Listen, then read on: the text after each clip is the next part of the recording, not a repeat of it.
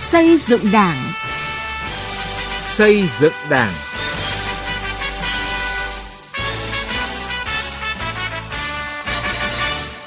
Kính chào quý vị và các bạn. Chương trình xây dựng Đảng hôm nay có những nội dung sau.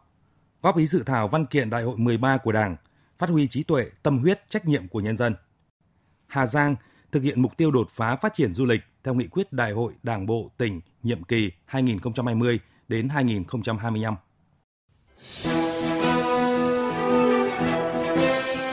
Từ nghị quyết đến cuộc sống.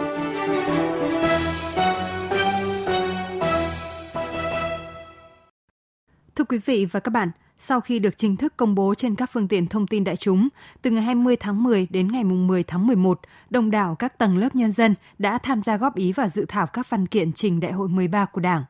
nhiều ý kiến tâm huyết, trách nhiệm đã tham gia góp ý với Đảng trong việc hoạch định đường lối chủ trương quyết sách quan trọng của đất nước đến năm 2025, tầm nhìn đến năm 2030 và 2045, góp phần nâng cao chất lượng dự thảo các văn kiện trình Đại hội đại biểu toàn quốc lần thứ 13 của Đảng.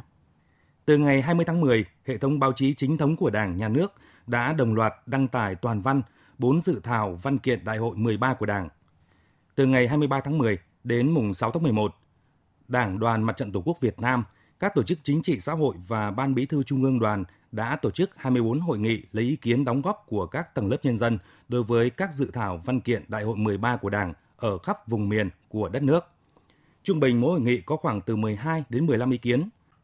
Bước đầu tổng hợp 24 hội nghị, có hơn 9.000 đại biểu tham dự và hơn 300 lượt ý kiến phát biểu trực tiếp Riêng một hội nghị do Đảng đoàn Hội Liên hiệp Phụ nữ Việt Nam tổ chức bằng hình thức trực tuyến đã thu hút tới trên 7.000 lượt tham dự tại các điểm cầu trên toàn quốc. Đây là đợt sinh hoạt chính trị rộng lớn, thể hiện rất rõ tinh thần trách nhiệm của nhân dân và đội ngũ trí thức với Đảng. Tiến sĩ Nguyễn Viết Chức, Phó chủ nhiệm Hội đồng Tư vấn Văn hóa Trung ương Mặt trận Tổ quốc Việt Nam nhận xét.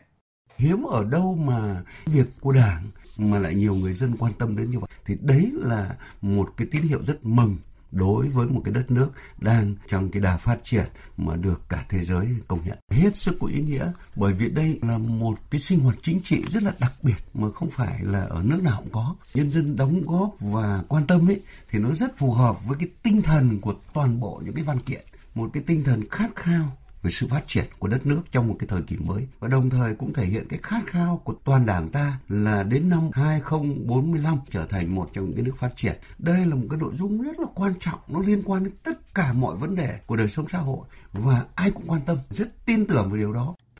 Hầu hết các ý kiến đều thể hiện tinh thần trách nhiệm cao của các đại diện, các tầng lớp nhân dân, thể hiện sự đồng tình với các nội dung cơ bản được nêu trong các dự thảo văn kiện, đồng thời đề nghị bổ sung để hoàn thiện cả về lý luận và thực tiễn những nội dung liên quan đến quan điểm, mục tiêu phát triển, tất cả các vấn đề nêu trong các văn kiện, nhất là về những điểm mới như mở rộng quyền dân chủ trực tiếp của nhân dân, tăng quyền giám sát, hưởng thụ của nhân dân đến các vấn đề về công tác cán bộ, cải cách hành chính, tư pháp, đến vấn đề xây dựng văn hóa con người Việt Nam trong thời kỳ mới, đào tạo xây dựng nguồn nhân lực chất lượng cao. Nhận được nhiều ý kiến của nhân dân, các nhà khoa học trong và ngoài nước. Dự thảo báo cáo tổng kết thực hiện chiến lược phát triển kinh tế xã hội 10 năm nhấn mạnh nhân lực chất lượng cao, ưu tiên cho lãnh đạo, quản lý những lĩnh vực trọng yếu. Song có nhiều ý kiến đề nghị cần chú trọng hơn đến phân loại nhân lực, nhất là cán bộ theo lĩnh vực để bố trí sắp xếp hợp lý. Ông Lê Thành Vân, Ủy viên Ủy ban Tài chính Ngân sách của Quốc hội đặt vấn đề. Cái nguồn nhân lực chất lượng cao nó vô cùng quan trọng ở chỗ là chính cái nguồn này là cái chủ thể sáng tạo ra chính sách đúng hướng, đúng quy luật, bắt nhịp thời đại. Và chính nguồn lực này cũng là cái nguồn lực mà chế định nó thành các quy tắc xử sự, các đạo luật để mà tổ chức thực hiện. Và họ chính là những người mà tổ chức thực hiện tốt nhất. Tôi muốn nói đến gửi gắm đến đó là cái việc lựa chọn cái ban chấp hành trung ương thực sự là trí tuệ, sáng suốt, thực sự là tinh hoa của dân tộc mới dẫn dắt được đất nước đi lên được. Đa số các ý kiến đồng thuận với một số điểm nhấn tạo ấn tượng sâu đậm trong dự thảo văn kiện lần này, đó là nhiều lần nhắc đến khát vọng phát triển đất nước với các mục tiêu cụ thể. Đến năm 2025, là nước đang phát triển có công nghiệp theo hướng hiện đại, vượt qua mức thu nhập trung bình thấp. Năm 2030, kỷ niệm 100 năm thành lập Đảng, là nước đang phát triển cơ bản có công nghiệp hiện đại, thu nhập trung bình cao. năm 2045, kỷ niệm 100 năm thành lập nước. Những ý kiến tâm huyết của nhân dân sẽ được Đảng tiếp thu tối đa. Ông Lê Văn Cuông, đại biểu Quốc hội khóa 12, nêu quan điểm tâm tư nguyện vọng của người dân phản ánh với đảng sẽ được ờ, các cơ quan chức năng ờ, phân công để mà tập hợp ờ, lắng nghe cũng như là chất lọc để mà đưa vào cương lĩnh cũng như là các cái báo cáo chính trị hay là các cái nghị quyết đại hội để mà phục vụ nhân dân tốt hơn. Theo tránh văn phòng tổ biên tập tiểu ban kinh tế xã hội, phó giáo sư tiến sĩ Bùi Tất Thắng, cũng như những lần trước đây, nhưng lần góp ý này quy trình chặt chẽ hơn, phạm vi rộng rãi hơn. Tất cả các ý kiến cân nhắc thật kỹ rồi tiếp thu tối đa. Những ý kiến đóng góp sẽ được tiếp thu một cách nghiêm túc, cầu thị, chất lọc, hoàn thiện, sau đó trình Bộ Chính trị, rồi trình ra Trung ương một lần nữa để tiếp thu triệt để ý kiến của dân, rồi mới trình ra đại hội. Từ trước đến nay thì cái việc tiếp thu bao giờ nó cũng là một cái quá trình khá là nghiêm túc và nó chặt chẽ. Cái việc mà tiếp thu các ý kiến thì phải báo cáo với các cấp lãnh đạo ở bên trên rằng là cái quá trình thảo luận thì có nhiều những cái ý kiến như thế này hay như thế kia. Cũng đều có cái barem để phân chia ra, như thế nào thì gọi là đa số ý kiến, như thế nào thì gọi là một số ý kiến, như thế nào thì gọi là có ý kiến. Bởi vì chúng ta xây dựng à, văn kiện đại hội thì chúng ta phải căn cứ vào một trong những cái căn cứ rất quan trọng là bên cạnh cái cơ sở khoa học của nó rồi thì phải có sự đồng thuận thì cuối cùng là chúng ta phải trình bày để đưa ra báo cáo với đại hội và đại hội sẽ là cái người quyết định cuối cùng. Việc thảo luận lấy ý kiến của nhân dân vào dự thảo các văn kiện trình đại hội 13 của Đảng góp phần tạo sự thống nhất cao về nhận thức, hành động và ý chí quyết tâm trong toàn Đảng, toàn dân và toàn quân thực hiện thắng lợi nghị quyết đại hội đại biểu toàn quốc lần thứ 13 của Đảng.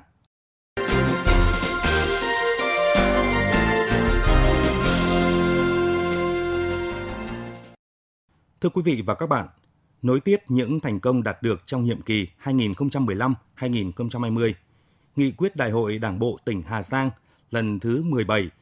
nhiệm kỳ 2020-2025 tiếp tục xác định đưa du lịch Hà Giang trở thành ngành kinh tế mũi nhọn của tỉnh với sản phẩm du lịch đa dạng, có thương hiệu và đậm bản sắc văn hóa, là một trong ba khâu đột phá trong phát triển kinh tế xã hội. Vậy Hà Giang sẽ làm gì để du lịch thực sự trở thành kinh tế mũi nhọn của tỉnh địa đầu Tổ quốc. Sĩ Lý và Đình Hiếu có bài viết đề cập nội dung này.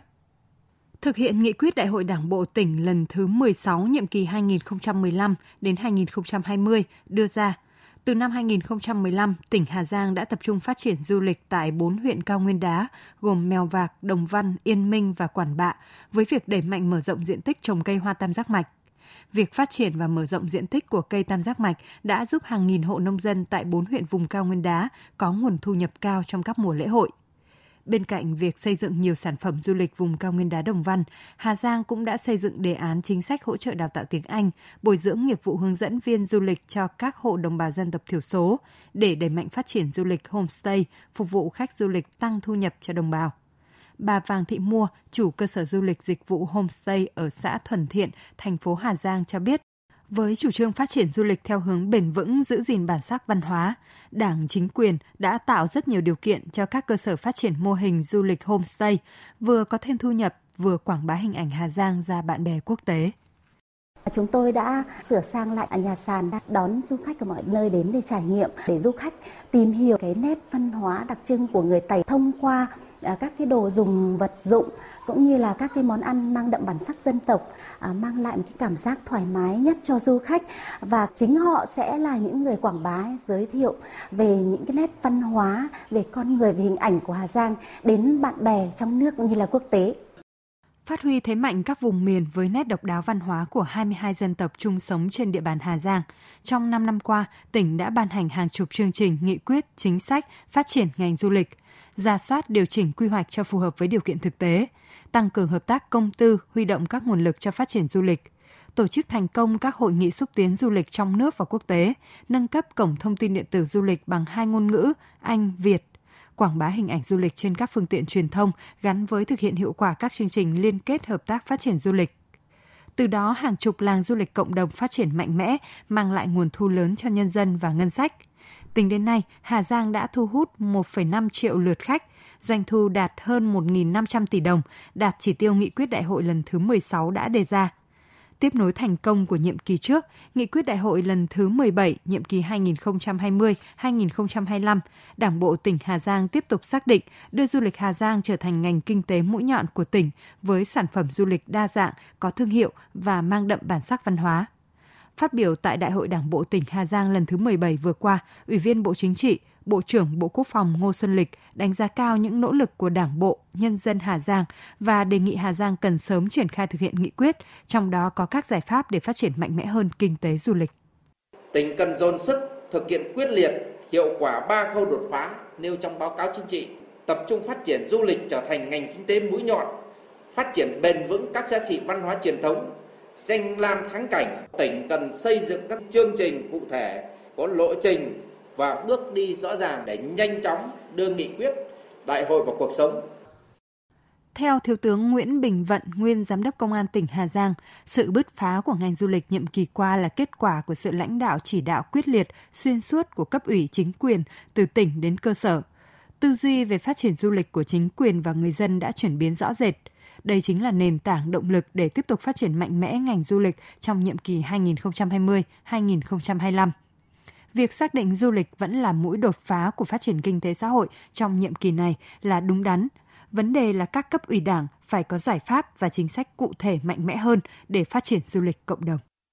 Ra thì còn nguyên sơ là một mạc 22 dân tộc. Đặc biệt là nhiều cái nền văn hóa rất là độc đáo. Thế do đó là, do đó là nên phải có một cơ chế và một chính sách có tập trung vào du lịch, đặc biệt là du lịch cộng đồng để phát triển nền công nghiệp không khói.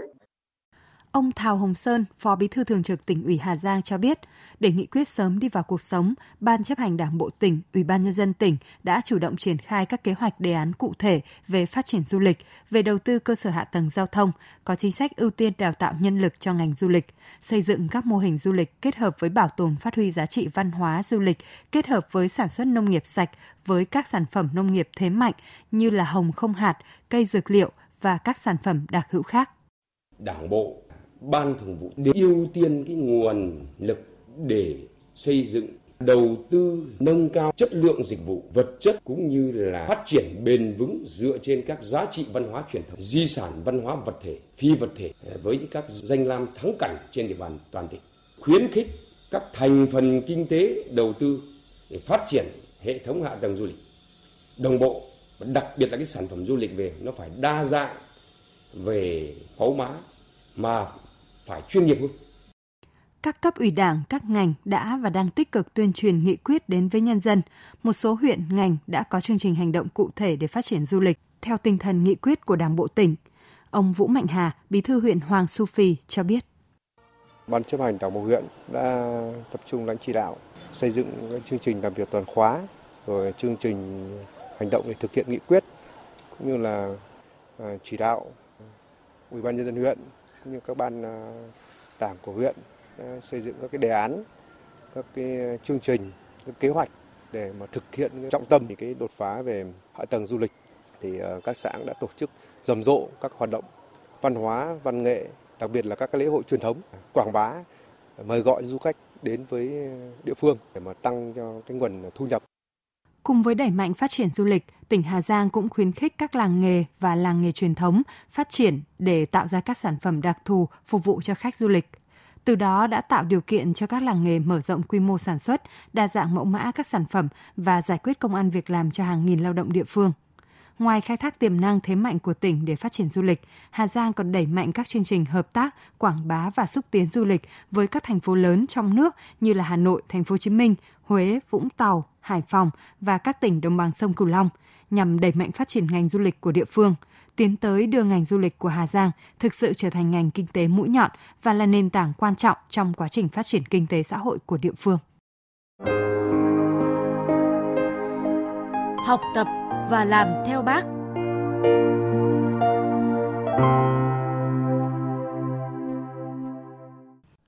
Thưa quý vị và các bạn, thấm thía nỗi nhọc nhằn vất vả của bà con các tỉnh miền Trung, hiện nay rất nhiều tổ chức cá nhân ở tỉnh Tiền Giang vận động đóng góp vật chất, tổ chức thăm, tặng quà hướng về vùng bị thiên tai. trong đó tinh thần vì cộng đồng, nặng tình với bà con vùng lũ của chị Trần Thị Ngọc Thúy, 31 tuổi, là cán bộ xã Phú Phong, huyện Châu Thành, tỉnh Tiền Giang, thể hiện nghĩa cử lá lành đùm lá rách rất cao đẹp.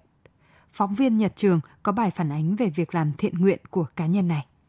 Những ngày này, chị Trần Thị Ngọc Thúy, cán bộ tuyên giáo đảng ủy xã Phú Phong, rất bận rộn công việc, nhất là phải tích cực công tác vận động bà con hướng về miền Trung ruột thịt như tổ chức gói nấu bánh tét, hoàn chỉnh các phần quà để gửi đến ủng hộ người dân dùng bị thiên tai. Chỉ gần 10 ngày qua, chị Trần Thị Ngọc Thúy đã huy động nhiều người dân xã Phú Phong, huyện Châu Thành và xã Tam Bình, huyện Cai Lậy tổ chức gói hơn 3.000 chiếc bánh tét và góp gần 5 tấn quà gồm bánh kẹo, đường sữa và các nhu yếu phẩm chuyển đến tặng cho đồng bào miền Trung.